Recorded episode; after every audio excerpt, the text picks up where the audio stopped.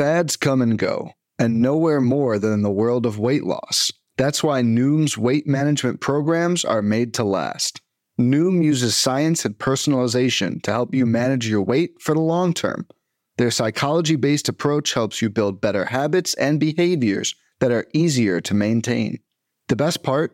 You decide how Noom fits into your life, not the other way around. Sign up for your trial today at Noom.com. That's N O O M.com to sign up for your trial today.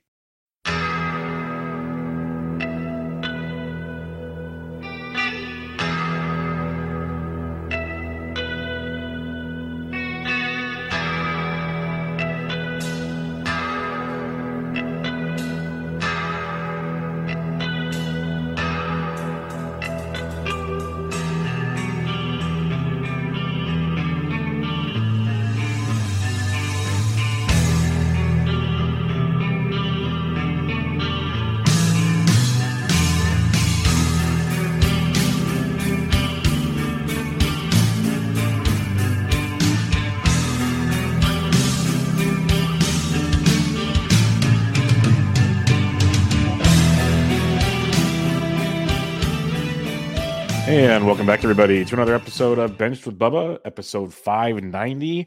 Have my usual early week guest, as always, to help recap FAAB and talk about some other, you know, the great questions you guys came up with this week, some other players to dive into, as it's uh, always a wacky world out there. You can follow me on Twitter at BDentrek and my host, co-host. I'm going to call him co-host as usual early in the week on Twitter at Mike underscore Kurland. Mike Kurland, how you doing, my friend? Hi, Bubba. How are you? I'm doing great. Doing great. It's great to see you again, Mike. Is it though? Is it, it is. Though? It is. It's better to see you than to get your thousand texts in our group t- chat. So hey, hey, well. hey. It's been our group has been quiet lately. Very yeah, quiet. It, it, has been quiet because it's well, we're intimidated when we're dealing with the top ten main event guy right now. It makes it really difficult to, so hold much. our weight in there. I hate you so much. I have I have no problems holding weight personally, but uh, me neither. but yeah, uh, I've been. You know, I I. I okay, can, I'll just we'll address that. I guess. Yeah. So I am top ten overall.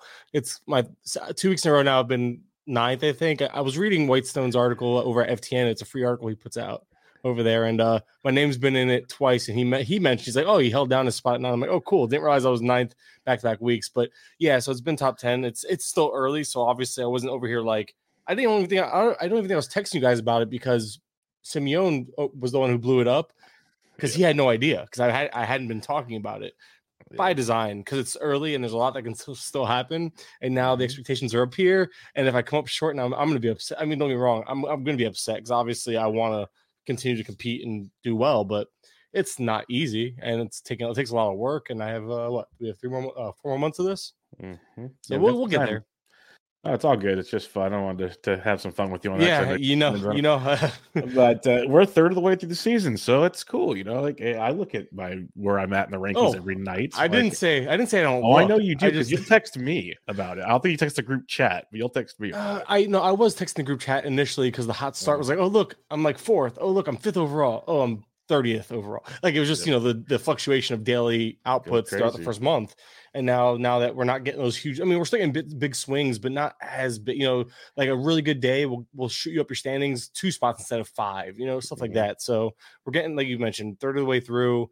We're getting there. The standings are starting to solidify a little bit, but for everyone I talk to, I, they say, you know, like late June, early July is a really good idea if you really have that contender for the top spot. So, hopefully, obviously, if we sustain the success, we'll be there. I say we because why not? It is a GTE effort at this point, right? Even though I haven't been, I, I keep at least I've been keeping it to myself. Simeon blew up my spot today, and now I have to actually address the fact that yes, I'm doing well, and I hope now I hope I can hold it down. Let's keep it going. I plan keep to. it going. That'd be great. We're uh, the most I'll say is as a group, we're having early success in our leagues, at least not overall wise, but I think we're doing pretty well by the sounds of things. So we'll see how that keeps going at GT. Speaking of GT, you guys can check out Gaining the Edge Fantasy on Patreon, patreon.com backslash GT Fantasy for as low as $5 a month. Uh, obviously, the more you pay, the more cool stuff you get, like Kurland's awesome, uh, you know, lineup and, you know, streaming tool. You got, you got Stimeon's tool. I'm still kind of trying to fine tune the DFS tool we're looking at. It's a, there's a lot going on and we got we got a bunch of ideas coming up. So it's a pretty cool setup we got there. But for those five bucks, it's all it takes. You get the Discord and a bunch of cool stuff there. But uh, one thing you do get if you pay ten dollars or more is you get a waiver wire article. If you pay twenty dollars more, you get an NFBC FAAB article. So let's recap some FAAB Kurland. Let's uh, let's talk about twelve team OCs. We're gonna do it different order this week. Um, doing the FAAB first because you guys came up with so many good listener questions. We'll do listener questions and some deep dives at the end. But I wanted to make sure we got to some of these players. So we'll start with the big ad of the week, and this was a fun topic of conversation on Twitter and especially in our Discord with Matthew Liberatore. And I even left him out of my articles. I just kind of made a point to mention in the, the Discord, hey, this is why he's out. This is my quick thoughts on Liberatore. I was very concerned by Ollie Marmol because A, he's, an, he's a moron, and B, that um, he flat out said he's scheduled to start on Tuesday unless an opportunity from the bullpen comes into play, and he's more likely to be a bullpen role than a starter the rest of the way. That just took him way off the board for me. I'm like, I'm not even putting a lot of money into it, blah, blah, blah.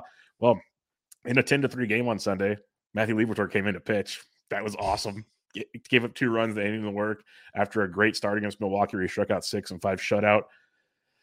Long story short, he was adding 197 leagues, uh, OCs, max bid of 250, a low bid of two. It just shows you the range. The two dollars make like I think I was I think I put in like maybe 20 to 30 buck bids on him. I was just not even really going crazy. So with all that being said, that kind of tells everybody my thoughts on Matthew Liberatore because I think he could have been the best pitcher out of this prospect bunch if we knew he was locked in, but I had no confidence in him being locked in. So what's your thoughts?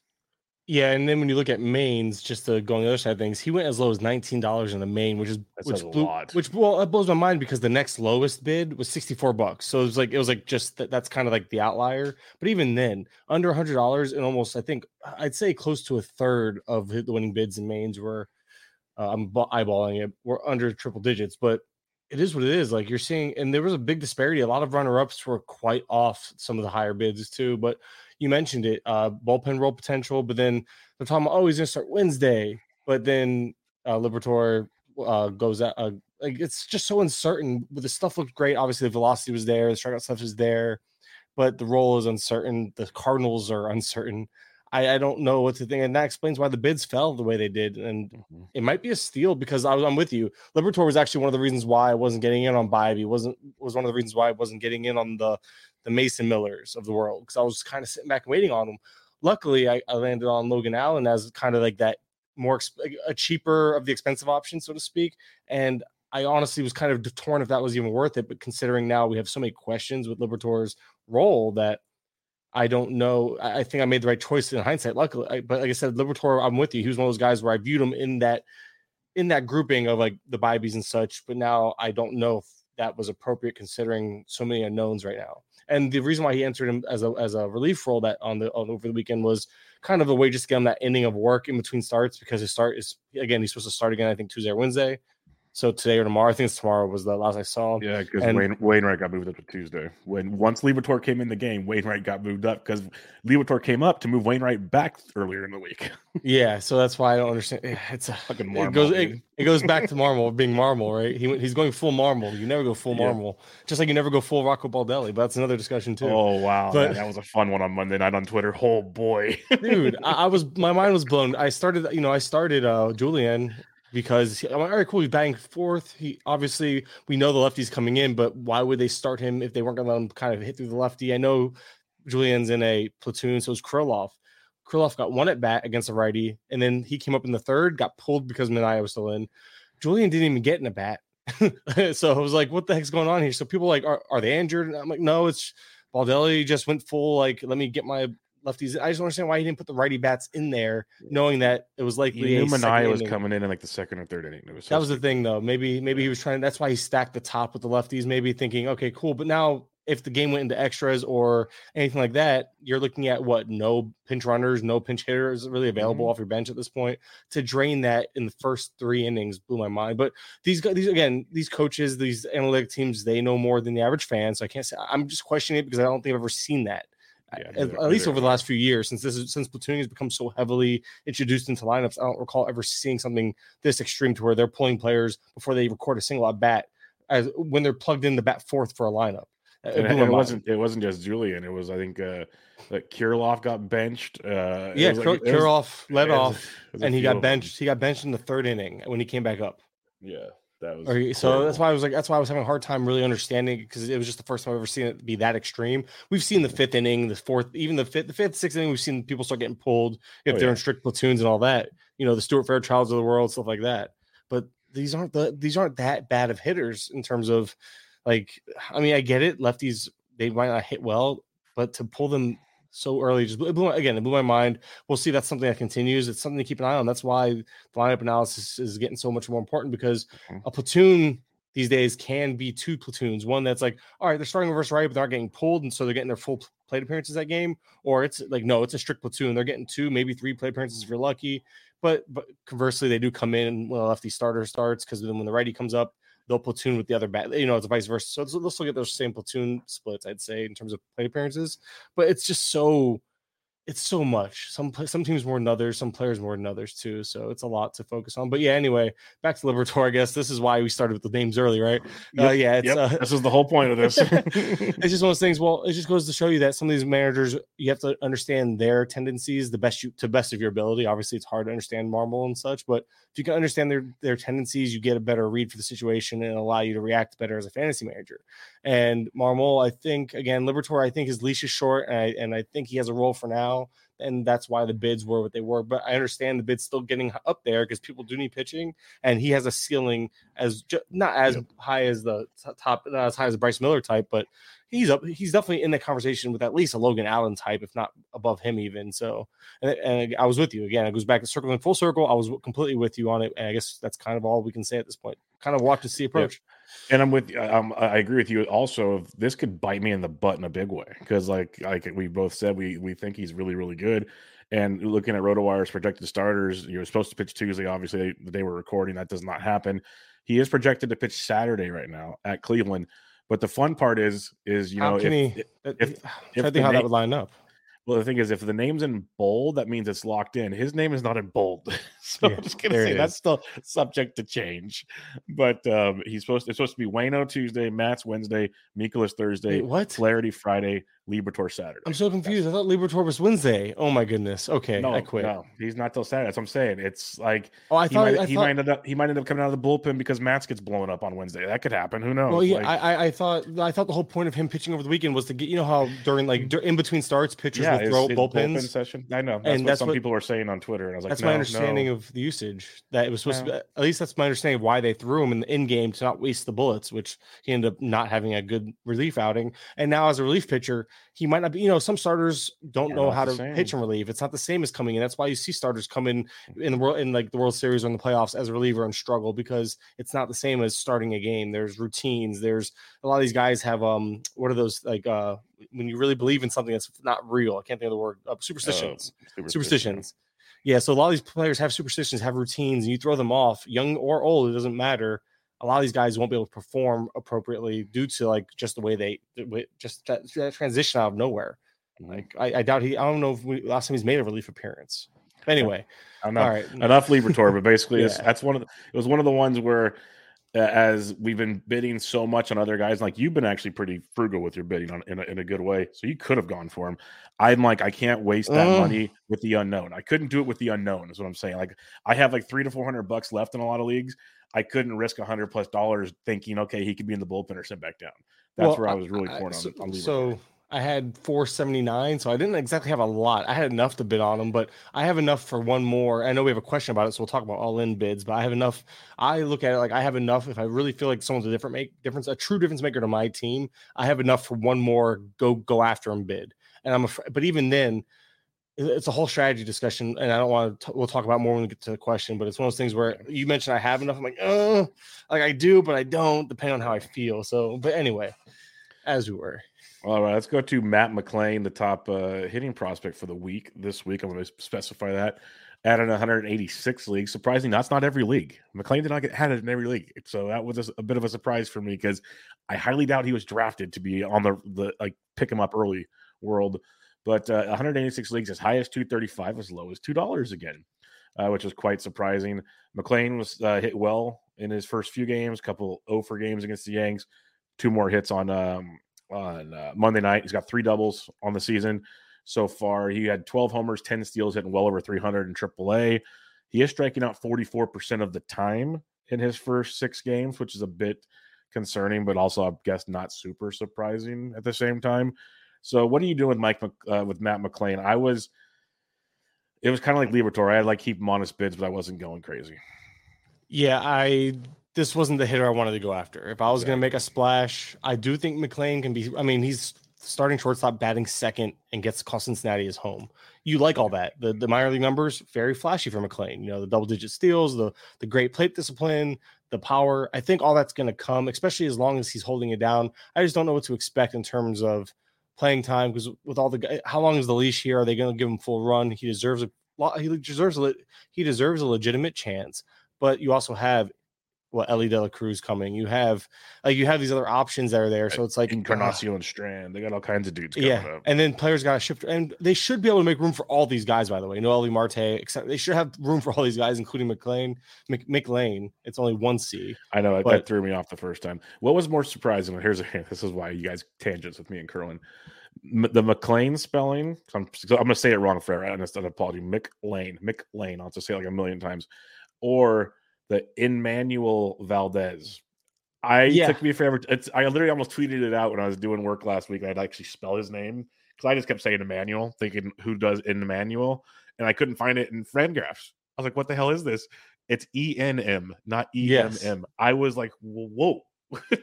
I couldn't find him in FAAB the other week. I couldn't find McLean McLean in the in FAAB either yep. because of I, I, keep I kept misspelling it.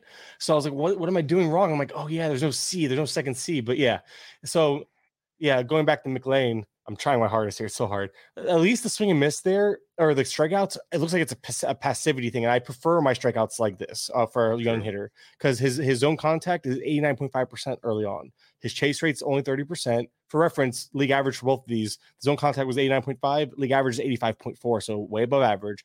The uh, the chase rate, he's about league average. He's actually a little better, 30% even compared to 31.5. And the swing strike rate, he's about one and a half percent better than league average there too. So you're getting a lot of you're getting that's what that's what's happening with him right now. It's not a swing and miss issue, which is nice. Which again, it goes back to showing that that strong plate discipline will probably translate as he, you know, pitchers are attacking the zone. I think he has a 66% F strike percentage, which is first pitch strike percentage, and uh, that's one of those things where if he's that passive, maybe he's not attacking first pitches and all that. So there's going to be some adapting both ways. I do think he has a bright future. Again, considering all this stuff, I like him. I just didn't I don't need middle.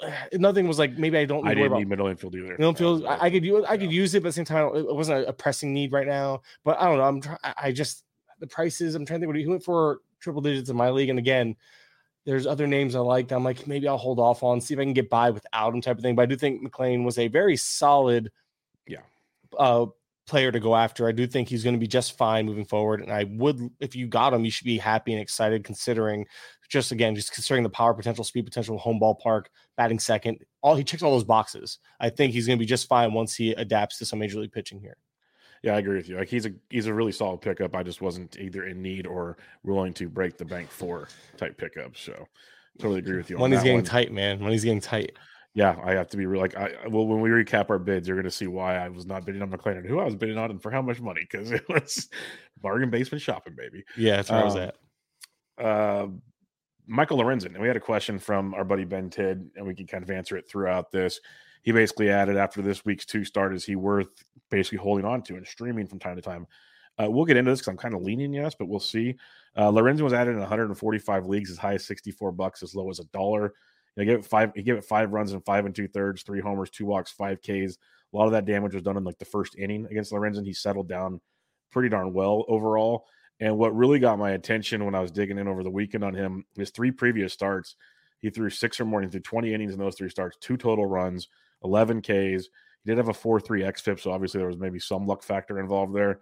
Um, but all in all, looked like a pretty solid arm. He had great two step this week. The first one against the Royals didn't go as planned, but um, I think we've seen signs of Lorenzen being good at times. That's what I'm trying to say. So he was obviously picked up in most leagues this week for the two step. That's pretty clear cut. But what's your thoughts on Lorenzen from, I guess, the, the pickup this week, but also to answer Ben's question going forward, where I think based on matchups, he's definitely going to be in play. So I look at Lorenzen, and I think a lot about Kyle Gibson. Like it feels like a very you similar... love Kyle Gibson. That's your boy. He, he but, tortured you.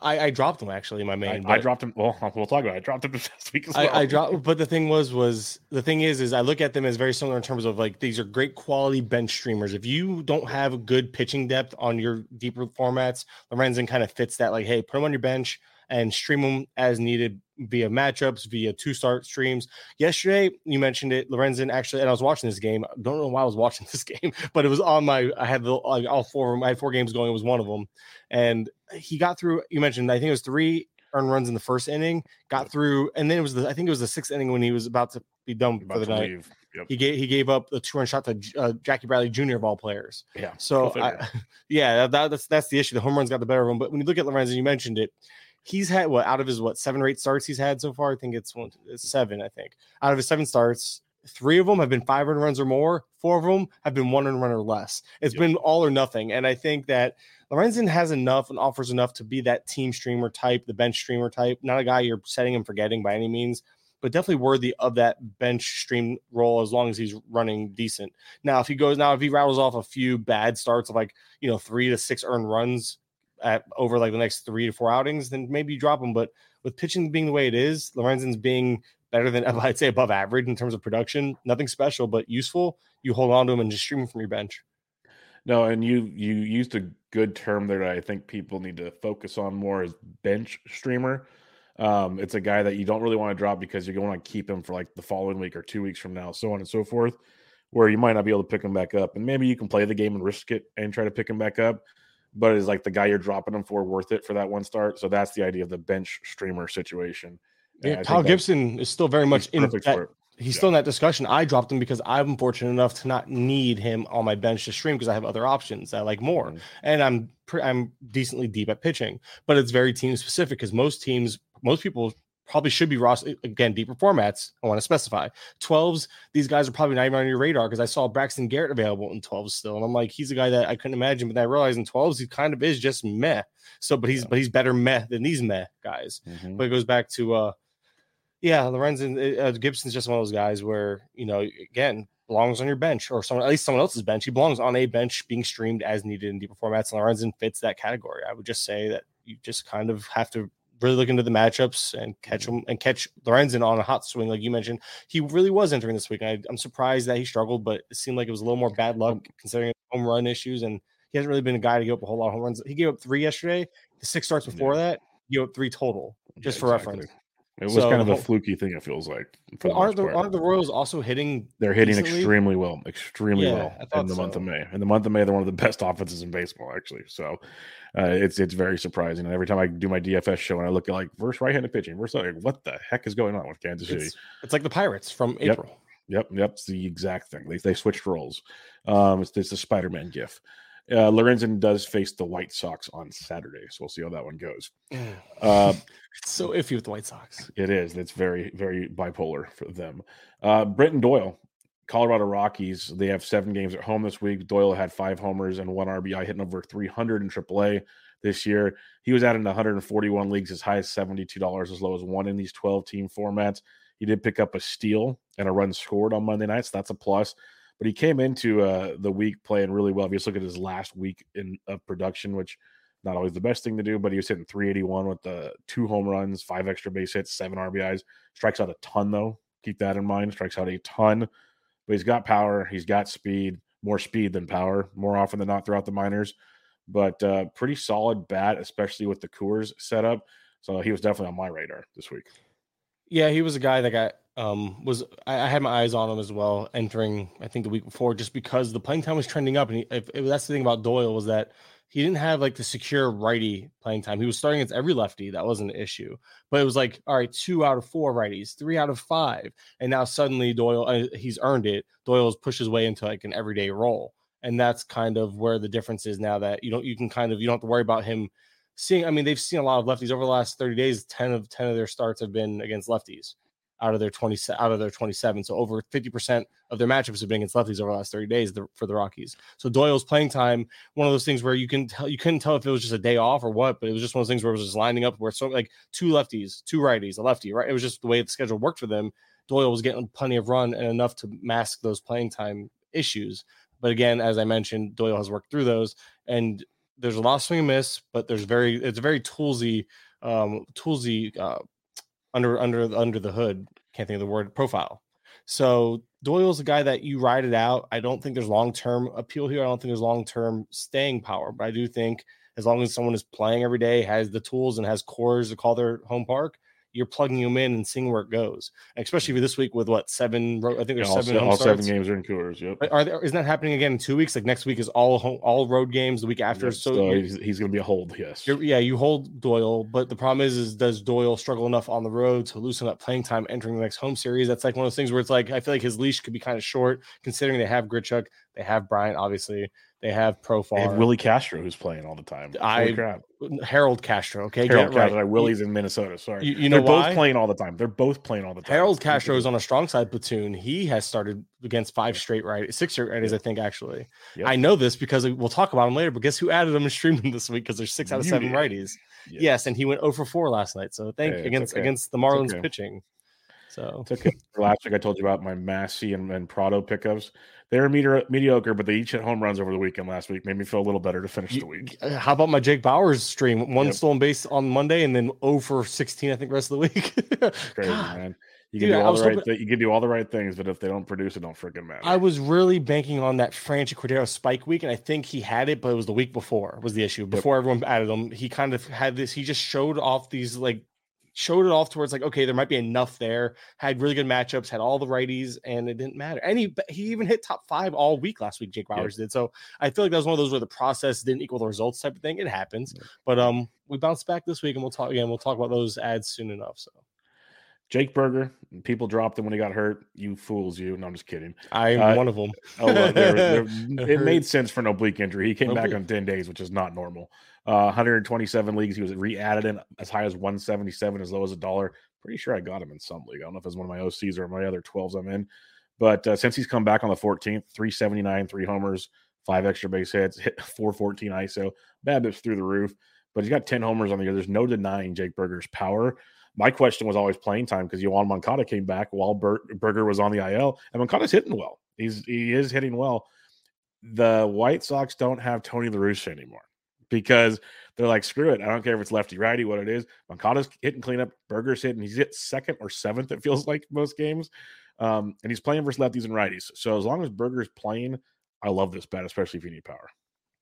Oh, absolutely. And I'm obviously upset that I dropped him, but it was one of those things where I have um I have Chapman, I have Young. So it's like I already had third base covered. I was using Burger as a util, and then you mentioned the oblique. I thought the oblique was gonna linger, just like we always see obliques linger. I thought it was gonna be like three weeks to a month. I really did. I was like, okay, oblique, he's done for like six, what, four to six weeks usually for an oblique for a hitter. Yeah, and of geez. course, it was so minor that he showed up. Like you said, he did the minimum stay, and then he went for way more than I rebid on him again. But uh, so I'm I'm missing out. I'm not happy about it. But you know, it's it is what it is. The swing and miss is there. The chase is there. The chase issues are there. So Burger's going to go through streaks, considering he's very much willing to chase out of the zone, have some swing and miss in his game. A 286 BABIP doesn't sound like a lot, but for him, I feel like that's kind of like on the high end. So I don't know if necessarily that's going to regress too much, but 271 hitter, I don't buy that. Even if he's close, but he could be closer to the 250. He usually sits around 250, 253 uh, last couple outings, minus his little 2023 uh, AAA batting average. But all things considered, I think Burger's really solid and difference making in power. And they mentioned uh, Eloy is trending back towards rehabbing this week, but they want to they want to have him do. It sounds like they want to have him like a a bit of an extended rehab session, let him get some fielding under his belt too, because they want to get him the outfit, which makes sense if they want to if they want to keep in the lineup. Burger, if they want to keep Burger in the lineup, they're gonna have to figure out something. Second base is an option. And I was like, Jake Burger is not going to be a good second baseman, but he played there last year for five games, so it's What not about, unheard of. They put I was, I. I was gonna actually look at. 'cause I, I wondered because Moncada feels like he could play better second base. I know Moncada is actually a decent fielder, though, from my understanding. Well, and he's also another guy you don't want to move too much to get hurt. Also, like they they have all these little guys you got to keep in bubble wrap. and don't Moncada shoot hasn't played much. second. He hasn't played second base since 2018, and he had a negative negative 18 outs above average for reference. Alrighty then. That's Whereas right now, whereas whereas right now he uh he has a one outs above average was a four outs above average uh third baseman last year so obviously he still has some time to get that going but he's he's definitely a pod, a plus third baseman compared to especially compared to second base. So yeah, Moncada was the initial thought to me. Oh, they can just move Moncada. There's something about Moncada just scream second base because I swore he played second base for like mm-hmm. for like the Red Sox or something stupid, right? No, it was thought, uh yeah. they brought him up. I guess in 2016 he played third base for the Red Sox at the major league level, and then 2017 2018 he played second base at the major league level and was awful. And that's where and that's when the transition happened to third base, I guess. But yeah, Moncada. So Burger played second base more recently than Moncada, oddly enough, and that's their biggest weakness right now in terms of a, a hole with uh, Andrus out. But at the end of the day, Burger, he's going to stick in this lineup. I think it's going to be on I, I, just it's one of those things when Eloy retor- returns, then it gets kind of iffy. Does Sheets go into a strict platoon again, or he's already in platoon? But does Sheets lose yeah. playing time? Does Burger lose some of that playing time against righties? Because you're not going to sit Eloy. Eloy and he, Eloy looked great right before he got his random appendix burst or whatever. like he was actually really heating up those two weeks or so prior to. So we'll see if that can if they can return the form. If Eloy can return the form, plus Burger can sustain it. But at the end of the day, I really like what we're seeing here from Burger, and I do buy into it largely largely. Yep, can't say I'm with you. It's weird to see the White Sox with an embarrassment of riches at the moment. So, well, only we'll at one spot, only at yeah, DH. At DH, yeah, because they have no defense. They're a slow pitch softball team. They need to like, they need to figure it out. Yeah, they all need to just get drunk before the game and go out and hit dingers. Uh, I think Burger would have a great time with that personally. Uh, so I, I know Andrew, would I know Andrew Vaughn would. Andrew I think, I, I think I think I feel like Burger would sponsor the event. Yes, yes, he'd he'd actually flip burgers. Um, Gavin Stone, picked up in 120 leagues because he was stashed already. As high as 177, as low as a dollar, though. Thank you, 12s. Thank you, 12s. Um, I was nervous. I, I tweeted it out. I'm like, hey, welcome back to the Bigs, kid. You get Atlanta at Atlanta and Tampa Bay at Tampa, your opening week. It's like, wow, that's pretty freaking awesome, guys. And it went kind of as thought. And it was mainly the first inning. He settled down. I'll say that much. He settled down actually pretty nicely. Uh, he went four innings, five earned, home run, five walks, though, and 1K in his two outings, eight innings, nine runs, seven walks, and 2K so far. It has not been ideal for Gavin Stone. Bobby Miller's coming up to pitch on Tuesday. Uh, Julio Uri, Urias, Urias is um, expected back the series early June against the Yankees.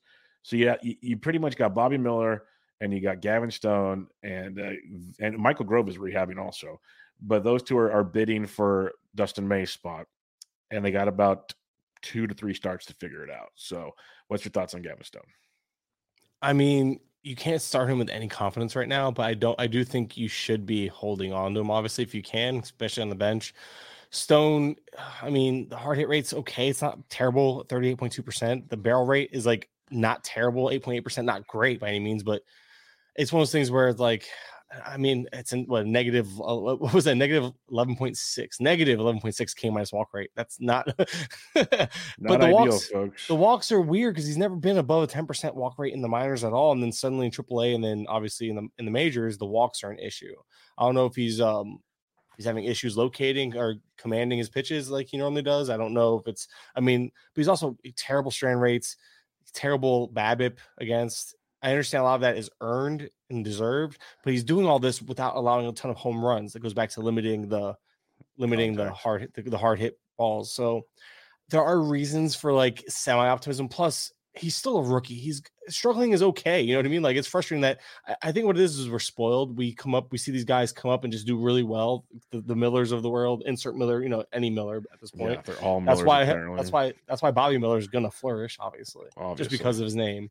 no other reason, just because of his name. But you have, you know, Logan Allen's doing well, not not nothing spectacular. Bibee, you know, ups and downs, mostly up, but like, you know, he's kind of come back down to earth in terms of just being good, not great. But at the end of the day, even if Stone was that kind of where I'd put, I was thinking maybe Stone would be more like a Logan Allen. He hasn't put that up yet, and I I don't know what to do with him in terms of like I would definitely be holding on and trying to stash on my bench, especially in shallower formats even. But uh, yeah, he's he hasn't shown. It's almost like Jared Shuster. Shuster took him what three, four starts, and last start was his first real start to figure it out. He's, he's, he's our next. He's our next one to talk about. I'm so really can we just about. can we just tra- transition? Yeah, let me let me just let me let me set it up for a second. But yeah, Shuster is added in 91 leagues as high as 151, as low as a dollar, and like you said, he went six innings, one earned on a solo shot, one walk, and seven Ks. That was the dude we saw in spring training, not the dude we saw before. So where were you going with this? Because I want to know your thoughts as you because you dig in on this stuff a lot. Like, do you believe this is what we're getting, or was this kind of a what happened situation. So with Shuster, I what I found when I looked was uh, okay. So he had his best outing of the year versus the Mariners, right? Mm-hmm. Well, the velo ticked up across the board. Maybe he, you know, maybe he figured out something with his mechanics. Maybe he just felt good that night, whatever it might be. He threw, uh, Shuster threw his slider a, a season high 34% of the time, and it had a 42% whiff rate. So the slider was effective. He utilized it as much as the four seam. And with that, the four seam came down. The changeup and slider both went up heavily in that, in that game. So it's almost like he, not that he unlocked something, but he went away from his four seam that he was averaging around 45% usage down to 30. Like he dropped it like 10% that game and relied heavier on the secondaries, which we always talk about. That's kind of a recipe for success for any pitcher. Rely more on your secondaries, drop the fastball usage. And we saw that work. We had less walks in that outing for Shuster, more, the most Ks in any start this year, a high swing strike rate. Wasn't getting a whole ton of uh, chases, but that's fine because if you're living if you're living in the zone and able to induce swinging strikes, you can get by without being a big chase rate guy. However, maybe he won't be a K per inning type. But regardless, Shuster showed a lot of stuff in this start that was very different from the last ones, and he had the most success while doing it. Teams will adapt, of course, but Shuster seems to maybe Shuster figured something out and took that step forward in terms of being something like, all right, cool, there's something here. And we saw it in spring and it's showing out now, or showed up in this start maybe now it's okay. Maybe now is the time I start plugging them in, depending on matchups, and go from here. But Shuster, I really liked what I saw in this outing, and I'm intrigued at the very least. I don't. He's not like he's not an instant plug him in and play him type of guy, but he is a guy that's like, all right, there's reason to believe that success could be coming because he did ch- completely change things up and found success in that last start, and that's kind of one of those tangible changes with tangible results type of combinations I like. However, it's just such a small sample you have to react before we actually get a true sample size of this, or if this is going to continue as a one start thing. Questions you have to have, but you don't. You have to kind of make a get your best educated guess. And my educated guess would mm. be, my educated guess would be that he that Shuster found something, it worked. He's going to try to stick with something similar or comparable. And hopefully, in his case, hopefully the success follows. I say his case because I don't have any shares, so I if he doesn't if he's not successful, it's good for me. But well, that's right. That's what I go with this is he gets Philadelphia on thir- uh, Thursday or Friday this week. I just had it up. Where's that? Friday this week. It looks like, and if he everything sticks the same, he gets at Oakland next week. So that's gonna be a fun FAAB move if he pitch. I kind of want him to pitch poorly against Philadelphia so I can get him cheap to face Oakland. Yeah, but it's weird because Oakland can hit when, when they want to. Which can we talk about Oakland real quick? I have a question with playing time there because I'm a Ramon Laureano I, I have Ooh, him on a couple. I just wrote him up as a basically sell low candidate. Get him well, out. I have no problem selling low on him. I just I I'm just in the outfield is really my outfield. I hit on three outfielders and Acuna being one doesn't really count. So I hit like really well in my outfield. But I took a Sean Laureano and you know he's been up or down, pretty down so far this year. I think like a 600 OPS, batting 200, not great. Him and Willy Adames uh, like together are just sinking me. But uh it's one of those things where look at the playing time now. Seth Brown's back, right? So they have JJ Bleday, Seth Brown, Brent Rooker, and Laureano for essentially two outfield spots and a DH spot. Not to mention, and now you would think, oh well, maybe Seth Brown can go to first base, but they have Ryan Noda. They're willing to give up on Ryan Noda already with that full t- with that his with his role. So mm-hmm. now it's getting kind of crowded there, and it's weird to say the Oakland outfield is crowded. And it's like, oh, Mike, what about that third outfield spot? You mean Ruiz's spot? Ruiz isn't going to lose that. He's not time. going anywhere. Not so, going anywhere. and I don't think Bleday stays up without. And I, I know how I know Bleday has slowed down, so maybe they send oh, yeah. Bleday. They could send Bleday back down. They, that they not out of the question for sure. Yeah, but it is one of those things like I'm waiting for that lineup to come out tonight because the first lineup back, Laureano has played plenty, so it could have just easily been a rest day, seven game week. But Seth Brown could sit, you know, he ease himself in. So there's going to be in the short term, I could see Laureano playing five out of seven, Bleday playing, you know, all these guys mm-hmm. playing five out of seven with Rooker kind of being set and forgets everything for this team. But even Rooker slowed down. But point being is that it's getting crowded. Something's going to have to give there. And I'm, but I'm with you. I mean, I'm not super excited about Laureano. I just noticed that his playing time could be hurt by this because there's just so much going on. But it could be Bleday. It could be, it could I would say Brown, but I think Brown and I feel like Rooker are pretty safe right now. I think Brown and Rooker are safe. Uh, Bleday, I actually started dropping this past week. Like I wrote it out, I had my fun, and I'm like, the kind of writing feels like it's on the wall that one. Yeah, like he might, between started, playing time because the playing time was like a big concern already, and the production fell with it. So yeah, the, the strikeout rate started spiking a little bit. I yeah. noticed right after I, uh, you know, I, I said, yeah, you should probably grab him on the HQ show, and I realized like a couple days after those after that day, a couple he's just started going like 0 for 4 or 3 Ks. I'm like, what the hell just happened? It was, it, was, it was ugly for sure. It's okay. Um, Timing is my thing. no. real quick, since you're, I, I'm, I'm going to take us on the pivot here. Since you were talking about Jared Shuster and his pitch mix change, I know Simeon mentioned it in our group text because I didn't look deep enough until he said it. But I, I was doing the first pitch pod and I'm like, dang, you know, Tanner Houck had a great outing last night. Where did this come from? Like it was so documented. First time through the rotation, he's been good. Second time, pretty bad. Third time, horrific. Like it's just been a trend. And then Simeon, like right out the gate, hey, pitch mix change, like major change, and he did. His slider usage has been creeping up, but just soared. Pretty much dropped his um his sinker, his cutter went down a bit, and his splitty took a big hike. So he's a, a, a slider splitty split finger guy for the most part. Now sustainability, we'll see. But just for fun, because I know like I, I either dropped him or was thinking about dropping him this past week. I know I'm not alone in that scenario. If like, and we don't see him again this week because the Red Sox go on six man rotation, so we won't know Tanner's next outing until he faces. uh Actually, he's not scheduled. Wow, wow, they have a lot of work to do. He's technically not scheduled to pitch till next Saturday. He's Jeez. the random. He's the random six dude with Garrett Whitlock coming back. Um, I think that's another reason why I dropped him. Huh. So, what's your thoughts on Tanner Houck? The more I dig into this, I'm I, even the pitch mix change kind of concerns me with the playing time. That's all it is. Is we don't know. Like now, if Bello goes, if Bay is Bello, Bayo goes out. If yeah, you better say out, my Bay the right way. Listen, I drafted him. I, I stashed him. I never dropped him. So I'm with you. I mean, I know he's your guy. Don't get wrong. I'm not here to act take that away from you. I'm just saying that I wasn't. Eh, I, am a little in here. Okay, I'm you a little are, invested.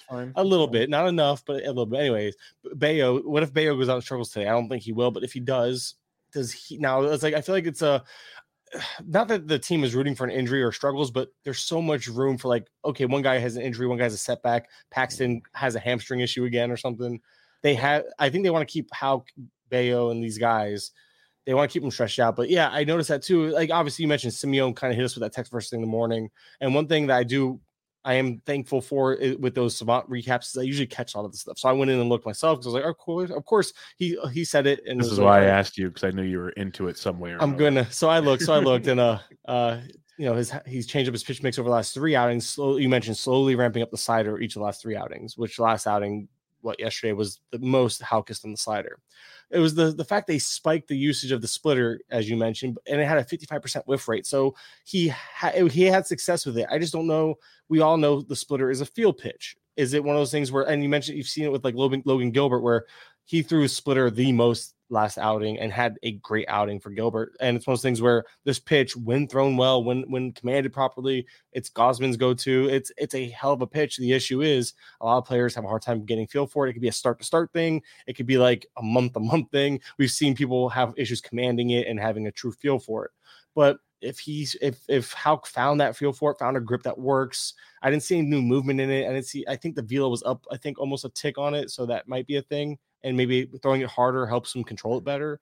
But at the end of the day, I was looking at, I was just looking, I'm like, okay, so there's an obvious mix here, mix pitch mix change again, going with tangible results with tangible change. I love that, but it's one of those things where how you can't know when he's starting. You don't know what's going on with that whole rotation. I feel like any given day, one of those guys can just be booted. Houck is Houck is deserving of another look, but we don't know when that look is coming. I think you're stashing him. I think you're. I mean, anytime a guy goes out and spikes an outing like that, you take notice and you know how can be we've seen him be very electric in many starts in the past at this point. I think Houck's a guy that you want to make a point to stash if you can, especially in deeper formats. In shallower formats, I get it. You kind of have a hard time holding on, but you don't want to let go of somebody who showed success this last start the way he just did. That and if the if the play if that playing time comes back around, then someone else might have him. And it's like, oh, I would really be trying to hold on to Houck right now. Yep, I'm with you. I was just curious your thoughts, and then I looked at the potential starters, which none of them are bolded, so a lot of that can change. It is Tuesday after all, but um, they have a, a lot of options. Heck, they put Pivetta in the bullpen. Not that that was a bad move, but that's just another starter they could have. Like they they have options right now for once, which is something to keep in mind. Uh, before we get to listener questions, let's review our ad drops for the week. If you have that available, my friend, let's. Uh, I know you're a busy man when it comes to ad drops, so I'm curious what you did this week. Well, it's funny because I'm very busy, but I only have the one FAAB League. I just because I I'm, I'm turning right now. I'm turning and burning a lot of spots. I I made four moves, which for me is a lot in this league. So it's my main event. Um, Owen Miller, Akil Baddoo, Harold Castro, and Darick Hall are where my ads this week. You say Darick um, Hall? Darick Hall.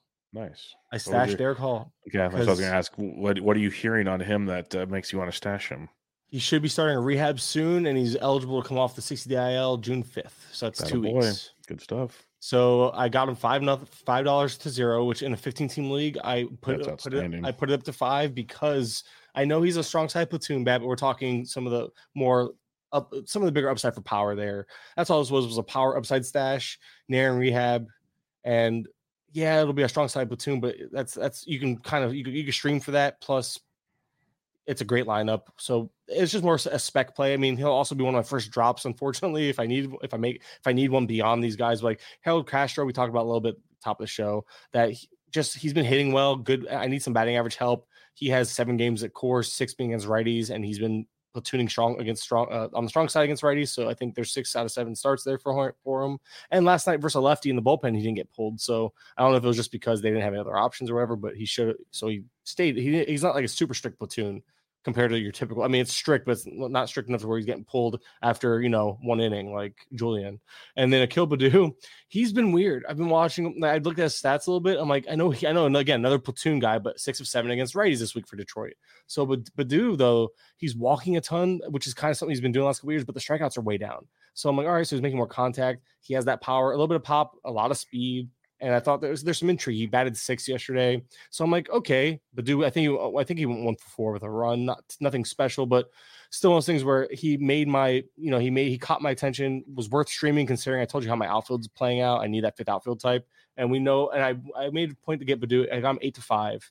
My bid was eight, five was runner up, and I made a point to get him because a he's outfield, B he's running hot, C path playing time, D we know what the upside can be if Baddoo actually figures it out. And that kind of and that all put I put all that together. I was like, this might not be terrible. So we'll see where it goes. I'm not overly excited, but I'm like, huh. It was the plate discipline that sold me. And then I'm like, well, if the plate discipline's there, we know the upside in terms of power and speed is there. Okay. Uh, so I made a point to get him and I'm streaming him this week. And then Owen Miller, I grabbed him because I think he gained third base eligibility as of yesterday. Yep. He's like four games away from outfield he's also hitting very well right now. And he and he was a weak side platoon guy who's been earning full time playing time. I know injuries. It could be a short term thing. I I'm, i honestly probably shouldn't have gone after him too uh, hard. Yeah, Luis but... Urias is just starting to rehab assignment, but I'm I get I'm assuming that'll be a longer than normal one just because he hasn't been out all year. But yeah, that was my concern. Sorry to interrupt you, but no, I, I, I know we were talking about Miller in the Discord over the weekend. Like I made a few comments and you came in with your, your playing time stuff, so it all kind of balanced out. And then, like I see last night, that uh, Urias is either starting Tuesday or Wednesday in Nashville yeah. start his rehab assignment.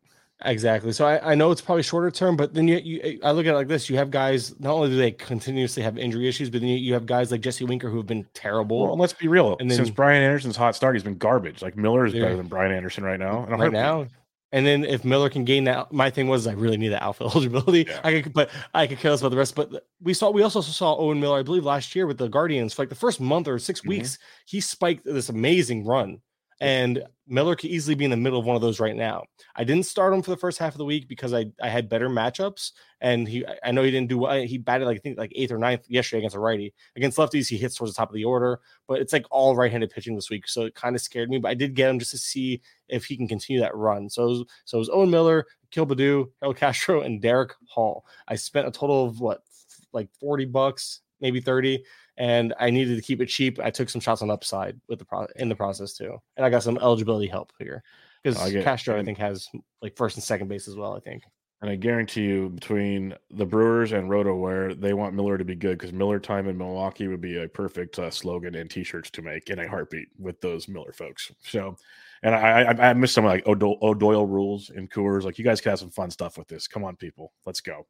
Um, all right, my FAAB, my three OCs and I'm, I'm kind of doing what you're doing in a regards of I'm just going to start kind of give me like three or four guys, churn and burn and go. That's what I did this past week. I added Brenton Doyle. I dropped JJ Bleday, nine dollars to seven dollar runner up. Um, and then I did Enmanuel Valdez, drop Michael Massey. I mentioned picking him up last week. I'd rather I, I could see myself using Valdez regularly compared to Massey. I might regret it though. Massey has made great improvements at the plate, but matchup wise, I think the Royals face three or four lefties this week, if I remember correctly.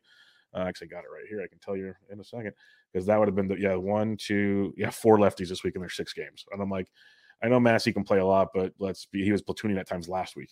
So I did that move four to nothing. Um, and then a couple kind of spec slash prey pitching. I added JP Sears because I do like what he's doing. I think there's actual improvements there. He might actually be a, a weekly. He's almost a bench streaming option. It looks like going forward potentially, like a guy we talked about. Drop Chase Silseth two to none. Uh, then I added Luis Medina, dropped Yennier Cano one to zero. In this league specifically, I need more like uh, pitching stat, like counting stats. I looked at the match of Seattle and Houston. Not ideal. Houston's not the world beater they once were at this point in time, but they did have 12 runs last night. So maybe they're heating up. But um, with Medina, he's gone at least five innings in every start. But since getting called back up, six innings, three runs in each start, ten total Ks.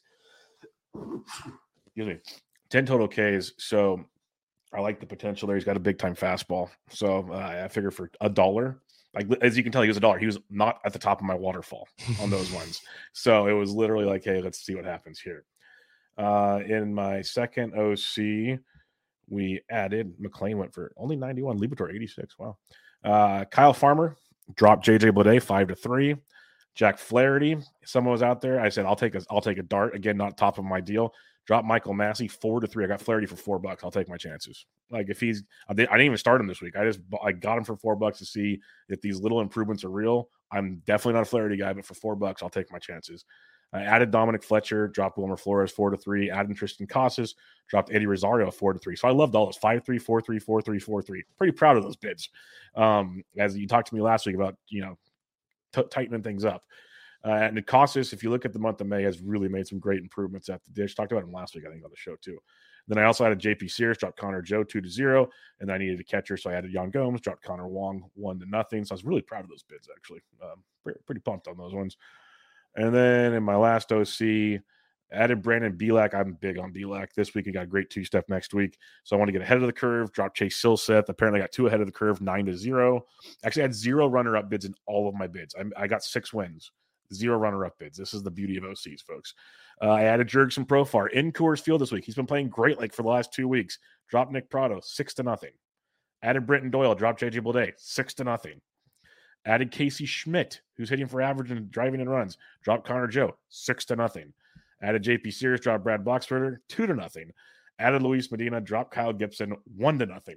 Um, zero runner up bids and six bids. That is absolutely probably unheard of honestly. It shows it shows you that because of what's available, people just again 12s it's so much tougher because yep. you you find these it goes back to I was I think I mentioned this last time last week on, on the show too was that oh, yeah. we find value in these deeper names that aren't as valuable. Like, not, not that, but, but some of those same, but some of those same ones, I was winning like five to three, four to three. We got yeah, nothing on these. I don't know if valuable is even the right word. I'm not saying they're not as valuable because they are, especially you mentioned the Coors matchup for Profar, et cetera, et cetera. But it's one of those things where it's like, do we need that level of knowledge to stream in 12s because of what's available in 12s? I think okay, it's always good to, I think it's always good to have it. It's definitely good to have that information and knowledge. Great, and sometimes question. It, it, well, it worked out. It worked out, and like you mentioned, Prado's been fantastic, and and Massey's been fantastic. And if you keep up with like, okay, these guys are in platoons, but if know matchups, you know, and in 12s, they're not being rostered universally. But if you roster them at the right time, you're out ahead. And that's what it comes down to hitting those streams in 12s. I think. I think that's the difference maker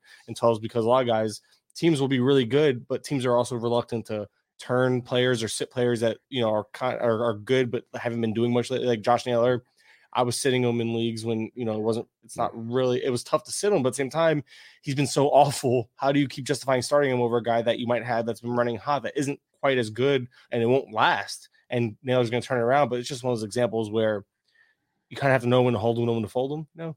Yep. And not, and you won't always get it right, but you got in 12s. I feel like I'm a little more liberal with my willingness to be to move to move off players to, oh, yeah. to stream players because I, I realized I almost so dropped I almost dropped Josh Bell this week.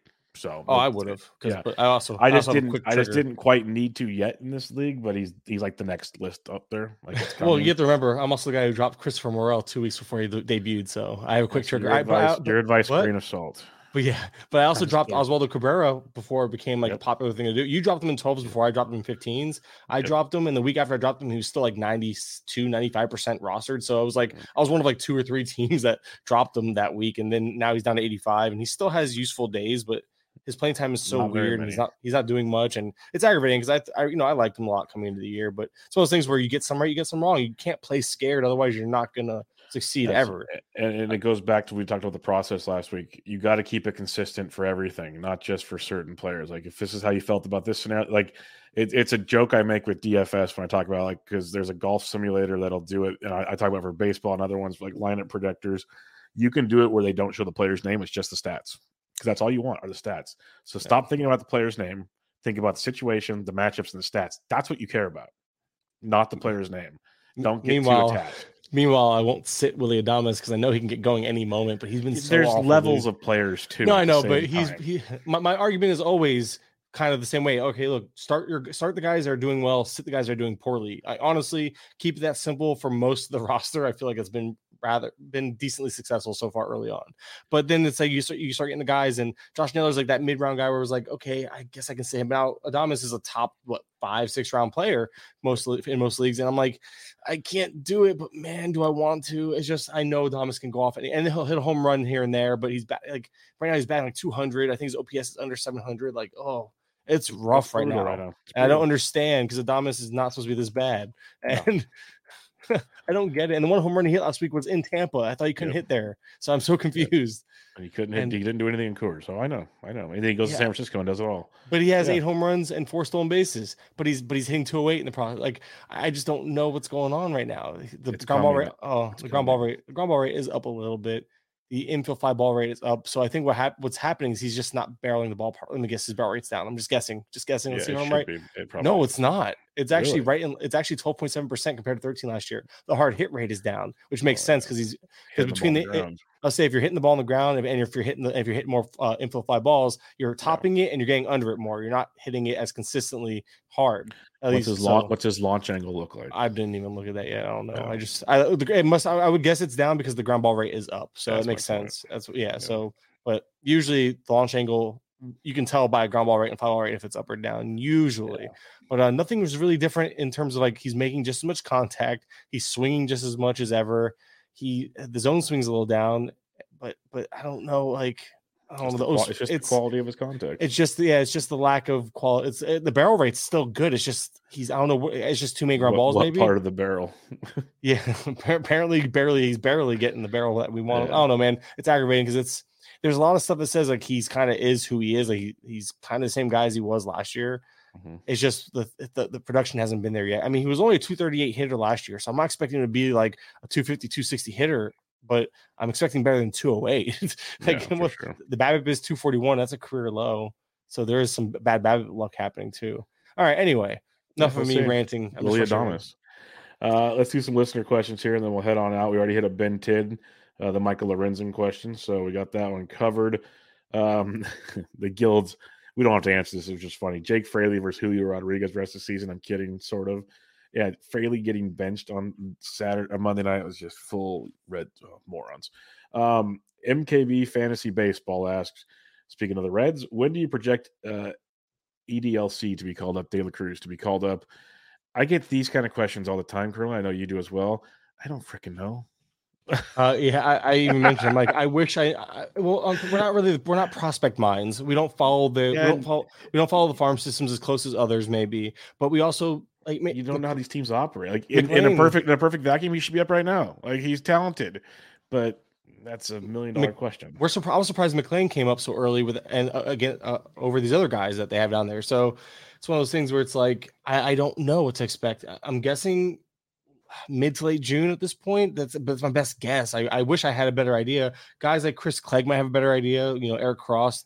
You know those guys that, that like live, eat, and breathe minor league systems, James Anderson, et cetera, et cetera. But uh, I wish I had any idea. I have zero, but I do know that when they do come up, I'll be very interested. Well, will I have the FAAB left? I don't know. I'll be very interested. That's the million dollar question. Yes. There's no I in team, but there is one in Indeed, and that's the hiring platform that you need to build yours. When you're hiring, you need Indeed. Instead of spending hours on multiple job sites searching for candidates with the right skills, Indeed's a powerful hiring platform that can help you do it all. One of the things I love about Indeed is that it makes hiring all in one place so easy because Indeed does the hard work for you. They show you the candidates whose resumes on Indeed fit your description immediately after you post so you can hire faster. Join more than 3 million businesses worldwide that use Indeed to hire great talent fast.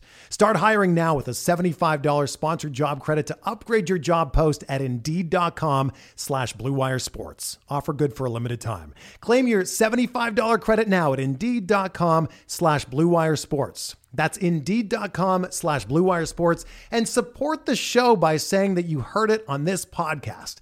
Indeed.com slash BlueWire Sports. Terms and conditions apply. Need to hire? You need Indeed. When it comes to weight management, we tend to put our focus on what we eat, but Noom's approach puts the focus on why we eat. And that's a game changer. Noom uses science and personalization so you can manage your weight for the long term. Their psychology based approach helps you build better habits and behaviors that are easier to maintain. And they help you understand the science behind your eating choices and why you have those cravings. Noom's personalized courses are easy to follow and will help grow your confidence with tools you can put into practice on day one. The best part? You decide how Noom fits into your life, not the other way around. And based on a sample of 4,272 Noomers, 98% say Noom helps change their habits and behaviors for good. Try Noom today and see the results for yourself. Sign up for your trial today at Noom.com. That's N O O M.com to sign up for your trial today. Uh, Finkel has a couple players for us to discuss real quick. Uh, Jose Caballero, I've been talking about him on DFS. He had a homer and three steals on Sunday. He went deep again on Monday.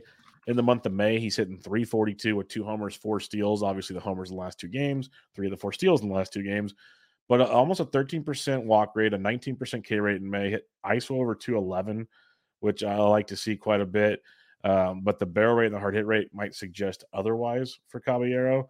So, what's your takes on Mr. Jose Caballero, who, if he keeps this up, is going to be a ridiculous FAAB play? So he was on my waterfall, but I didn't make a huge effort at him because I didn't need stolen bases. Now the power's been a welcome surprise. I didn't expect the power production to be there so early on, but I didn't expect it for t- Taylor Walls either. So what do I know? Um, which I heard you by the way talking about it on on with uh with Bloom. Bloom so so yeah, I appreciate it. But yeah, it's one of those things where it's, yeah, I still don't get it. It's giving you a shot. Yeah, because I was just making a joke. Like we talked about it. I got told I was an idiot, and I get it because you're you weren't wrong in your points. But I'm like, he's doing it. I don't know how to explain, not, but he's freaking doing it. I but I will always argue it doesn't have to make yeah. sense for you to, to oh, add them and stream them. You don't have to listen. You add you add and stream first and hope it makes sense later. And yes. that's why my argument is I don't get it. I still don't get it with Walls for reference. But I'm I would never say don't add them and don't stream them. You always play the hot hand. Mickey Moniak, it looks unsustainable, but you're you better you should be starting him right now. Yep. It's definitely I mean 38 percent rate. It's almost 500. Like I think it's almost 700. I think it's like oh yeah, you you're right. 640. It's stupid. It's yeah. stupid high. But yeah, my, goes back to the point of right now. Um, this gentleman, I hey, I'm glad you could say it, Caballero. Okay, mm-hmm. I should know Jose, this. You're right, Jose Caballero but he's a guy with you know good plate discipline. Always has flashed the good plate discipline. I'm a sucker for plate discipline, so that was always a, a win. The playing time has been there. You know, Kolten Wong has been terrible. He uh Caballero, I think started four or five straight heading into Sunday, so we saw that kind of trending the right direction. Yep, I think it's his job now. Well, of course he hit the home run on Sunday, but also had like what two or three stolen bases in the one game. Yesterday yep. he hit a three run home run, but. Yep you mentioned it. The home run, uh, you're not you're not drafting him for that. You're drafting him for the stolen bases, the batting average, the playing time is there. I, I, like what we're seeing in terms of the batting average and the and the good plate discipline. And I think the stolen bases are going to stick. The power will come and go probably because there's no real indicators that suggest the power is going to be a thing. But kind of ride it out. Definitely got to ride it out. He's middle middle infield type. He's more. I still think he's more of a deeper league option. I, I don't know if 12s he's quite there. I mean, we're talking about a 26 year old, kind of a he's kind of an older guy, older prospect. I, I don't know how much we should be expecting from him, but all things considered, you know the playing time's there. He's producing right now it goes back to the argument ride it until the wheels fall off. Who cares? Yep. You know? Yep. I agree. I think he's more deep league than shallow, but there will be viable moments there, especially if they do get, uh, let's just, I, i'm glad I kept this page up. Uh, next week, they get four against Oakland at home and then three against Pittsburgh at home. Not bad matchups. How many lefties? I'm just curious because uh, uh if they they plays Muller, Waldichuk, and Sears, So three of the four A's games are lefties. And then he's got Keller, Roansy Contreras, and Vinny V on the week. Oh, that's this week. Never mind. That's this week. Next week it's the Yankees and then at Texas, and it's one total lefty or two two lefties. Sorry, two lefties. I'm just asking because I do think that he's going to. uh I do think he's going to play regardless. But I think lefty. There's a reason why they were platooning him against lefties, you know. So uh, I think that maybe that's the stronger side. So again, just trying to get an idea of trying to find any little way to see if there's added juice there. You know, if he had like three or four lefties next week, then there's okay. There's well, you'll, know, you'll, you'll, know by the end of this week because he does have four lefties this week, so you'll have a good idea. There you go. Yeah, if he actually. Do. If they're actually well I, well, I do know he's going to play every day. It's just a matter of is there some added juice when he plays lefties? Because that's kind yeah. of a that's one of those things where it's like okay, if you know a player is going to play every day but has really good matchups, he's really good against righties obviously you're more likely to start, especially in a street if in a shallower league. Maybe you're just looking for a boost, and if he's really crushing lefties and he has like four lefties on the schedule, even in a shallow league, you stream that, you know, just just yeah, why not? Sure. Why not take a shot if you're desperate? Like in our OCQ, I can't catch us up in offense, and I'm like I'm making the right moves, but I don't know what the heck's going on there. I, I just I can't. Our pitching is great, that's why we're still top five,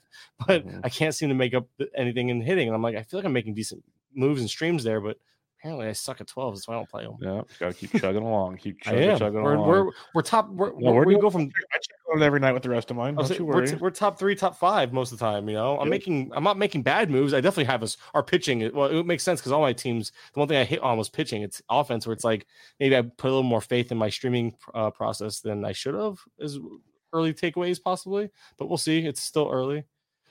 Finkel's other player he wanted to know about was Paul DeJong, and oh, I, we're in third, by the way, third in that league right now. I'm a big Paul DeJong fan. Uh, usually the batting average is a massive hole, but and I was worried actually about playing time when he came back, but he's hit his way into playing time. Even though Ollie Marmol's an idiot, he at least plays DeJong, hitting seventh most days. He's hitting 289 now with eight home runs since he uh, came back on the 23rd of April. 28% K rate, which is actually not horrible in all things considered with Paul DeJong. Uh, you look at his StatCast numbers 14% barrel, 49% hard hit. It's pretty darn solid for Paul DeJong right now. Uh, we've seen years of him be very good. We've seen other years of him like you thought he'd never play baseball again. so it's it's a weird mix here. Like similar to like the other guys, ride it till the wheels fall off. I think this is one he could ride for a while. I think as long as he can sustain the slumps, um, as long as he's playing, which he is for now, I think he's actually pretty solid. Yeah, I think DeJong is kind of like an in between 2020 and 2021 version of himself. Like I think he's closer to that 250 hitter versus the 289 hitter. But that 19 home runs he spiked in 2021. Well, he also had 30 in 2019. I think there's like a happy. Tw- obviously, he already has eight. So we're looking at DeJong probably being closer, you know, the, you know, mid 20s homer guy. So there's like a mix in terms of like skill sets here. If he hit between 230 and 250 the rest of the way, which projection systems have him at what 216 uh, 219 which is also i mean we look at his underlying numbers he you know still a lot still very high swinging strike rate. Is like 16% again the average being around 11 so there's issues there. Contact is okay not great. Striking out nearly 30% of the time for a reason. So if he even if he did hit 220ish the rest of the way that wouldn't surprise me but that might keep him closer to that 230 240 range by the season's end but the powers uh, like that power is actually real. Like I do buy into the power spike in terms of like so as, as long as DeJong's running hot, you expect the power to be there. But all things considered, yeah, it's it's kind of like he was he was not he wasn't as bad as he's shown last couple years, but I don't think he was ever going to be the 30 home run guy we saw in 2019 because that was also the year the juice ball for a reason. So that's why I'm like, there's a happy medium here between how bad he was and how good he spiked between a couple years. And if he was like a 240, like 25 ish home run guy, that's gonna play probably, but it might just be ugly how he gets there considering how hot he is now. So ride it out, That's definitely. I'm just not sure if I buy into it fully. I mean, yeah, Paul yep. DeJong is what it is. yep, I'm with you on that one. Uh, Curdy J asks concerns with James Outman after he's cooled down from his hot start. You want to talk cool down since uh, May 12th? He's played 11 games. He's got hits in uh, three of them, one home run, one stolen base. He's hitting a buck 29 with a .097 ISO and a 34% strikeout rate. He has a 5% barrel rate and a 25% hard hit rate. It's um, called a young kid that they figured out. Now he has to figure it out again, is the way I look at it personally. And like I've been sitting them right now. Anywhere I have them, I only have them in DCs basically. I don't have them in season long, but I am concerned if you have better options, I would use them as my two cents. Yeah, this reminds me a lot of what we saw with like Suwinski, where he was like blazing hot and then just fell off the cliff. And a lot of it, I mean, second second percentile whiff rate for Outman. You know, he's he's swing and misses is part of his game. He's not hitting breaking balls well at all. Even fastballs, he's hitting them hard, but he, what 241 BA, XBA right 234, but but the slug is 460, but it's like overperforming. I don't know. He has a lot of whiff rate issues, just a lot of swing and miss in his game. It's part of it. I mean, 77% contact rate. League average is 85% for reference. So, uh, he, although he doesn't chase a ton, he has a he has a below average contact rate. Sorry, that was his zone contact. Still below average overall contact. He's still 10% below uh, contact overall in terms of uh, his his rate versus uh, league average. That's James Outman. And but the swinging strike rate is also 15.5%. So there's legitimate swinging miss issues and it's showing in the whiffs. And you're seeing pitchers adapt, obviously. I could see him going back to platooning. I think he, I honestly haven't even looked because I don't have any shares. I haven't kept up on him, but he's having it's it's heavily his line, his underlying, his overall line, I should say, his underlying line. Yeah, that, that's gonna be worded poorly. His overall line for Outman, it's one of those things where it's being carried by that really strong start. And all things considered, he's definitely a bench. In 12s, I can see dropping him, I guess. I mean, I know, but we just know it's almost like Suwinski. You want to hold on because if it's this type of profile that goes off and on, off and on. Joey Gallo is kind of like this. It's like the poster child for this. You know, a lot of strikeouts, a lot of strikeouts. But when things click, man, do they click? And you would think, oh, 341 BABIP is high. He's always been uh, Outman's always been a really big BABIP guy. 344, 343 in, in AAA last year. 386 in double A, 368, 349. You get my point. It's always a high BABIP guy. So the BABIP can remain higher than what you'd expect but he's not making contact right now. So Outman, um, I'm concerned. I definitely wouldn't be starting him if I had him, but. I don't know. It's just hard. To, it's hard to sit. It's hard to drop him. I just, I can understand dropping him in 12s. I really could. I just don't know. I can't sit here and say I would do it. I don't have him in 12s, but it's hard. I think that type of profile is so difference making when it's clicking that it's hard to justify dropping him fully. But in yeah. shallow formats, in shallow formats, there's probably replace, there's replacement options. that's the problem. Yeah, that's why I don't like playing them. They piss me off. There's always so much good stuff on the waiver wire. At least what I perceive as good when it's probably trash. But anyway. All right. At Bush Mush, why you standing up? Asks, what the that's a cool what name. the hell should I do with with uh, Varsho? You play him. You play him a catcher, and you, you just enjoy life. I know he's hitting 207. We got seven homers and six stolen bases. That projects pretty well. His strike rate is 23%, walk rate 8%. Like he's in line with norms but what really stands out, he has the best max EV of his career at 112.5, still an 8.4% barrel, 35.9% RD rates in line with last year. He's not doing a ton different than last season. His ground ball rate's even down. He's just he's hitting more line drives and more infield flies. Like it's just a, a slight tweak to me. He's still playing very well. And the last thing before I let you have the floor on this one, people were complaining about him was like a week or two ago, like on a Monday. And let's just pick let's just pick May 1st for fun. So if you guys like look at a, a slow start potentially in April, May 1st, since May 1st, Dalton Varsho, if Fangraphs wants, uh, is hitting 224 with five homers, two stolen bases, 11 RBIs on 21% K rate. He's doing Dalton Varsho things. I don't know what you were expecting from him. I think Varsho is just, I think you mentioned it. I think it was the infield fly ball rate. The fact that it's a, like, by far career worst, 25.5%. That's a lot of info fly balls. He's getting under a lot, but it goes back to the fact that you mentioned he's elevating the ball. Maybe he's elevating it too much or getting under it too much, obviously. But Varsho, I mean, he's making strides in areas you want him to. That's the funny part. A career best zone contact rate, which is it's the first time it's above league average in his career, 87.9%. It's actually a strong league. It's a, it's a strong uh, number. And then you have a career best swinging strike rate, which is 10.9%, the lowest of his career, which is better than league average as well. It's actually I'd say it's actually league average. But the point being is that he's make uh, Varsho is making strides in the contact department. You want him making more contact. You want him having less swing and miss.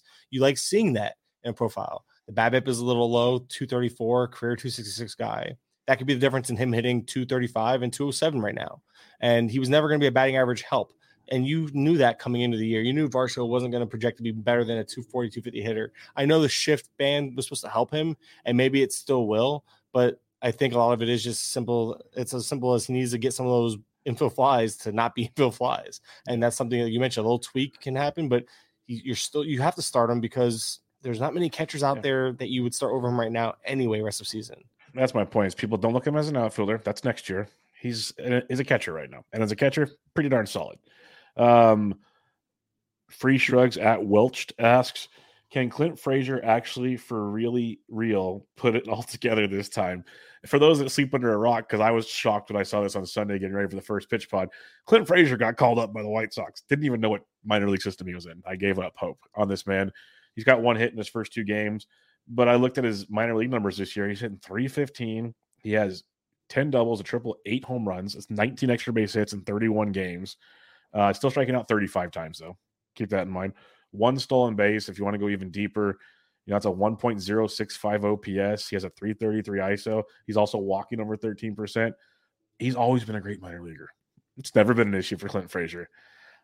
And we just mentioned all the White Sox potential problems when Eloy Jimenez comes back. It feels like he'd be the first one gone to me. He he is in the lineup tonight, by the way, but it is against a lefty.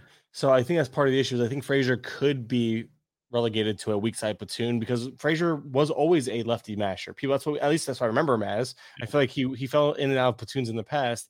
And since being up, he started against one righty, now a lefty. I don't know if the, I don't think the playing time is going to be there enough. You also mentioned uh, playing time issues. They also have Oscar Colas that's probably going to come back come back up eventually as well. So I don't know if there's even going to be much of a leash there in terms of like how long he's going to hold off Colas. I know Colas isn't doing much in the minors, by the way. Actually, no, he's doing very well in the minors. I was looking at his major league line. In the minors, although the power and speed haven't really been there, Colas is still striking out just 18% or 17.7% in the minors, batting 329, 500 slug. This has been like extra base hits, I guess. But at the end of the day, Colas isn't going to stay down long either. Uh, yeah, I don't know if Clint Frazier has a path to relevance beyond the short term. And even then, the leash will probably be short and we haven't seen any trend of playing time in his favor just yet. So if I'm out on Frazier for now, trust me, I I'm with everyone else. I want to see Frazier succeed. I can't. Yeah. I always have a soft spot for him, but I have to look past the soft spot and realize that I don't see a I don't see a real path to relevance here. Yep, hundred percent with you on Clint that Frazier. one. Clint Frazier. Clint Frazier. Say the name. I, I know that's a big. Listen, that's one thing we we hear it echoed. We hear it mocked. Got to say the name. Yep, Clint Frazier. Uh, OUTD asks, when is Holliday? I'm guessing that's um, the youngster Holliday with the Orioles uh, going to get promoted to the big leagues. The dude just went to what, double A? Like next year. I think yeah. next year is like best case scenario. Yeah, like let's let's calm the roll. He's dominated single A, he's in double A, just got drafted last year. The Orioles actually don't need anybody right now. If they bring him up, it'll be last last minute. I don't see that happening. Is he honestly. in double A? Because I only see high A. So maybe he's got promoted to high A. I thought he got promoted to double A. Maybe no, he went a, from A ball to high A, so it's high no, A. Oh, yeah, he went from not, rookie ball to high A. He's got a long ways to go. He's 19. I expect three, four years, especially the way the yeah. Orioles have been with their prospects. If you've know, like Grayson Rodriguez, it took them yeah, like it took them sweet time. And then right now they're not calling up DL Hall. They did call up Henderson early. I'll give them that. They did call up Henderson early, so maybe it really will depend. I could. I think it's going to be at least three years because I think they're. I think Holliday will be at least 22 when he debuts, probably. Yeah. He's he's 19 and a half right now. He has to go through double A. So I'd say maybe if we're lucky, we get a cup of coffee next year. And then he is really a 21, 22 year old call up the following year, early, maybe like a early call up type of thing. Or one of those guys that breaks camp out of spring and if he sucks, gets sent down, i.e. Jordan Walker. But uh yeah, I think you're I think best case scenario, we're talking two years, but most likely three years plus. Um Renegade Envy asks, what to do with Austin Riley? Trade or ride out the storm? Ride out the storm because you're yep. never going to get the value you deserve. That's the easiest way I can say it. Like he just he's he's too talented to just be like, oh, he's slumping. I got to trade him because you're going to trade him for like half his price, and you're going to hate yourself when he starts hitting again. So don't do it. Yeah, I, I, don't know what you would get for him. I mean, and the funny thing is, is right now Riley's on a one two. He's on a five game hit streak right now, and he actually yeah, has a hit in he has a hit in eight of nine. So he's he's turning it on a little bit. It hasn't been I mean, only one home run over the span. So and only what three extra base hits out of all these hits, but still he's trending in the right direction. Is kind of what I'm getting at here. So yeah, Riley, I'm not worried about Riley at all. I don't think I, I think the problem is is he set himself up for this over like this high expectation of batting average. I think people were viewing him more of the four category type, and I think he was always closer to a Matt Olson than he was. If, to, if he were to just hit doing. 270, we should be happy. He like well, the last two years has been ridiculous. Well, he hit 270 last year, and I think even that was kind of pushing his luck because I don't think batting average was ever a strength. I think that was kind of the ceiling more than the floor because because he hit in 2020 or was it 2021? He had three. Oh, he spiked that 303 batting average with a 368 BABIP is the issue. So I think Riley 273 is more the ceiling than the floor for me. Mean, he's hitting 256. If he hits 256 the rest of the way, but but get that power back, you're okay. He's good. But right now, projections have him hitting 270 plus the rest of the way. So maybe I'm miss, uh, maybe I'm underestimating the batting average. I never thought of it, his batting average as a, as a ceiling, as a, as a strength, and maybe. Yeah. And especially now with the way that, that, it's changed, it's not as much of the strength it might have been anyway had you drafted him for it. But anyway, um, I do think he was. I think he's gonna He's bottom gonna, line. Bottom line is you hold. Yes. Yes. That's, sorry, I'm, I'm, over. I'm overthinking yeah. this. Yes. We're not. We don't need to analyze Austin Riley. You just you hold. hold. You, you, just hold. hold. Now this one you can have as much fun with as you want because I personally I don't mean to be rude. I don't like questions like this because it's just too wide freaking open. Uh, Scott Road asks, "What starting pitchers would you be targeting in a trade? I need pitching ratios. I don't know what um, your league is. I don't know anything that you have going on personally." I'm not a fan of these questions because a they're vague. B I yeah. don't like rest. I, am not big on the rest of season. Who do no, I actually I actually felt bad because I actually told someone in a private in our Discord that messaged me privately because it's been eating at me. They said rest of season. I said stop looking at the rest of season. Look at like the next week or two, if not month the most, because we have a long ways to go. Unless unless it's like stud for stud, like what do you think rest of season for? Like would, yeah, no, would, these, would you most questions aren't stud for stud though. It's like it's like it's Paul DeJong and Mickey yeah, Moniak. Exactly. I think I'm was like, one of my questions. I'm like, I'm like, dude, I, I I think the way you should be looking at this, as you mentioned, it's like week to week, month to month, at maybe a month out at most. And I'm like, right now, give me the hot hand because a lot of these guys, rest of season, the rest of the season, there's a good chance they're not neither one of these guys to have any value in two weeks. Bingo. And uh, Bingo. that's why it's like the rest of I, I, understand what they're trying to get at. They want to know I who's do, I do too. That's why I, try, but, I feel I don't want to be rude about it, but it's like we got to narrow our focus on things. I, I think that there has to be a shift in analysis, just like you know the whole the whole um uh, there's a few things that drive me nuts, but this is one on the whole rest of season outlook is because the way teams change, the way the way the game has changed, you have to shift your mindset from a rest of season outlook to a what are they going to do for me now outlook in a lot of cases not your high end players you want to get more of a you know a, a, outside a bigger look for them but these these these fringe guys you look at it has to be more of like a okay they've been running hot the playing time's there let's see what they can do for me and i'm going to yeah. value him over this other guy in the same similar tier that uh, for, I'm going to value these guys similarly. Okay, which guy's been better lately? Which guy has better matchups? All right, cool. I'm going to roll with him for now, but be willing to make that switch the second that something happens that suggests you should. I understand that's a lot of work for a lot of people. People kind of just want like the hey, give me the answer so I can go with this. And if I'm if you're wrong, I'm going to blame you. I'm okay yeah. with that too. It's kind of what I signed up for without realizing it back in the day. Yeah. But um, yeah, it's a there's definitely a need, in my opinion, for a shift in how we look at these players. Uh, look at vast majority of players way because of how teams just small small quadrants. Don't look at the full picture anymore. Like break yeah. it down. I understand there's a time and place for that. And it goes back, but it goes back to talking about stud players. Like, okay, rest of season, who do you prefer over Kevin Gausman? And, Would you rather have Riley Greene or Matt Chapman rest of the season? Okay, yeah, let's have a conversation. That's I, that's I, because at least that's that that but that's like that's the fringe part of it. That's where it starts getting okay. After these guys, those are top 100 players, top 120 players. Yes. And now once you get beyond the top, those top 120 to 150 types, the obvious names, guys that kind of deserve being on your roster rest of the season, a lot of these names you're getting are just so fringe that it's like what you should.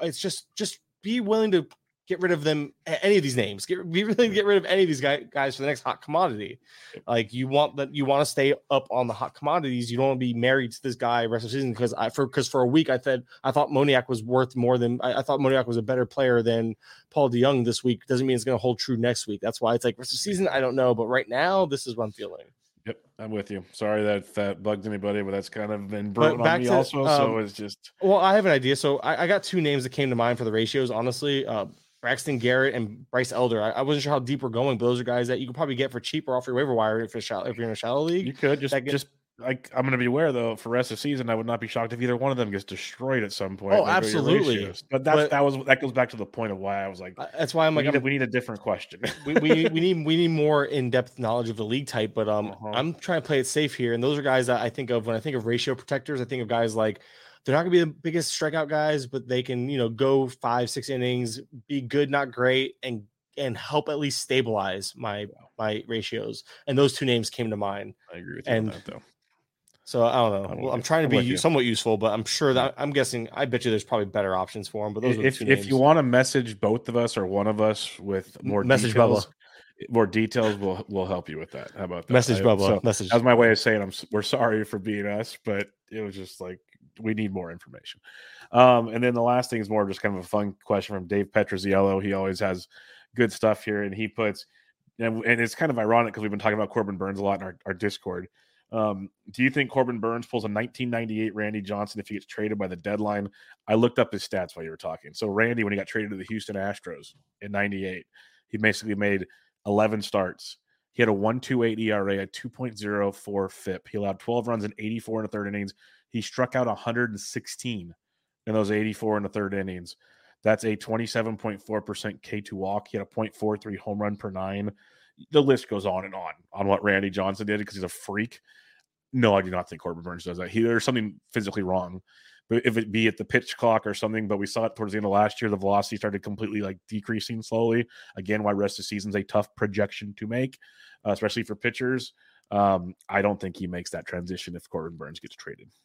Yeah, my issue is I, I, where does he get traded? Does he go to the Rays, who will just fix him overnight? Does he, go to, does he go to Houston? We're all of a sudden like, oh, hey, check this out. Yeah, yeah, that's why I'm like, it depends where he goes, but I'm not gonna get my hopes up. I mean, if you go back to the second half of last year, 3.6 SIERA, all the underlying indicators, a 3.97 ERA, 3.49 xFIP. So it's like he's he's supposed to be a mid to high threes ERA guy right now, and this is over a 145 uh, pitch uh, inning, sorry, 145 inning sample going back to uh, second half of last year. So Burnes has been having issues, and this is where we give Rob DiPietro his props for you know ha- rightfully being concerned. I guess you know like kind of we kind of all shoot like I, I know I poo pooed his take. I didn't think I didn't think he was gonna be this right, but here we are. I mean, you get I had a blind spot.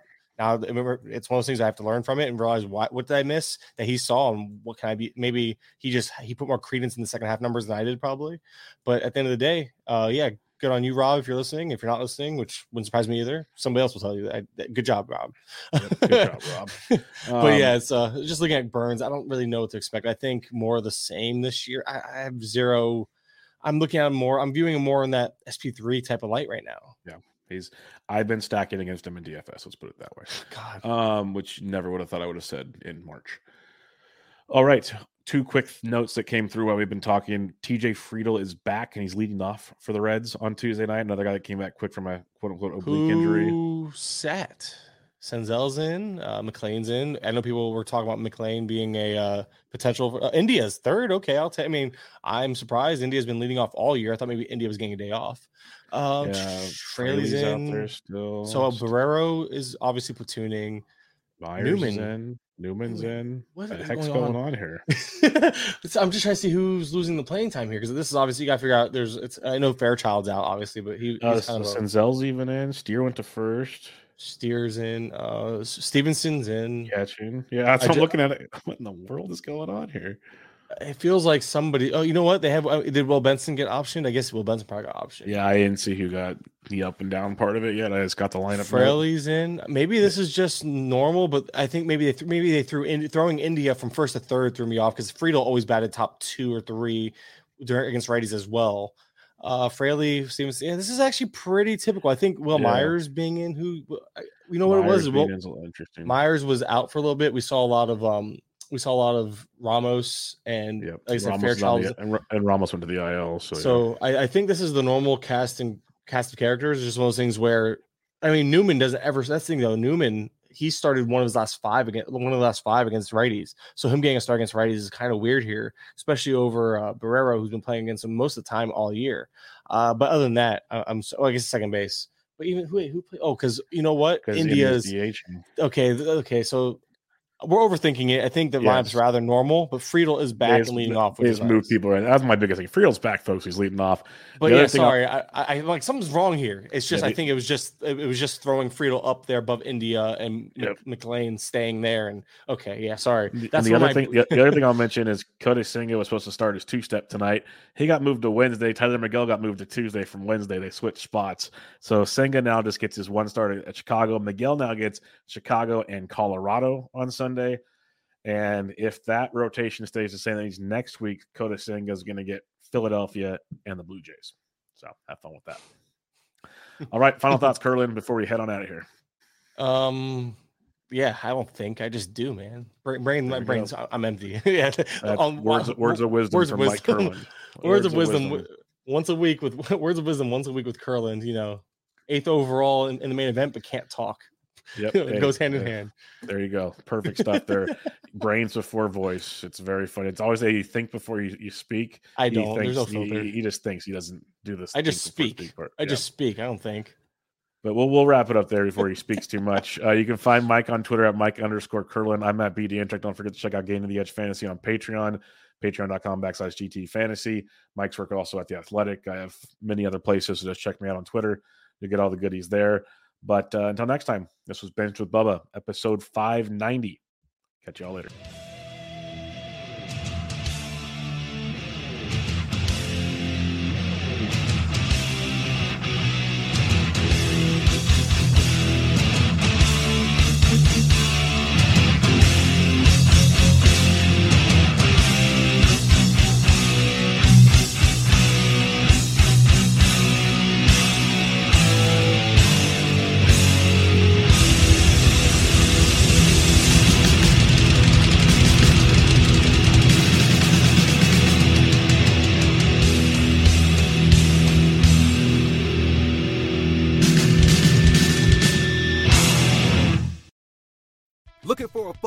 Win up to 25 times your money this football season? Test your skills on prize picks, the most exciting way to play daily fantasy sports. Just select two or more players, pick more or less on their projection for a wide variety of statistics, and place your entry. It's as easy as that. If you have the skills, you can turn $10 into $250 with just a few taps.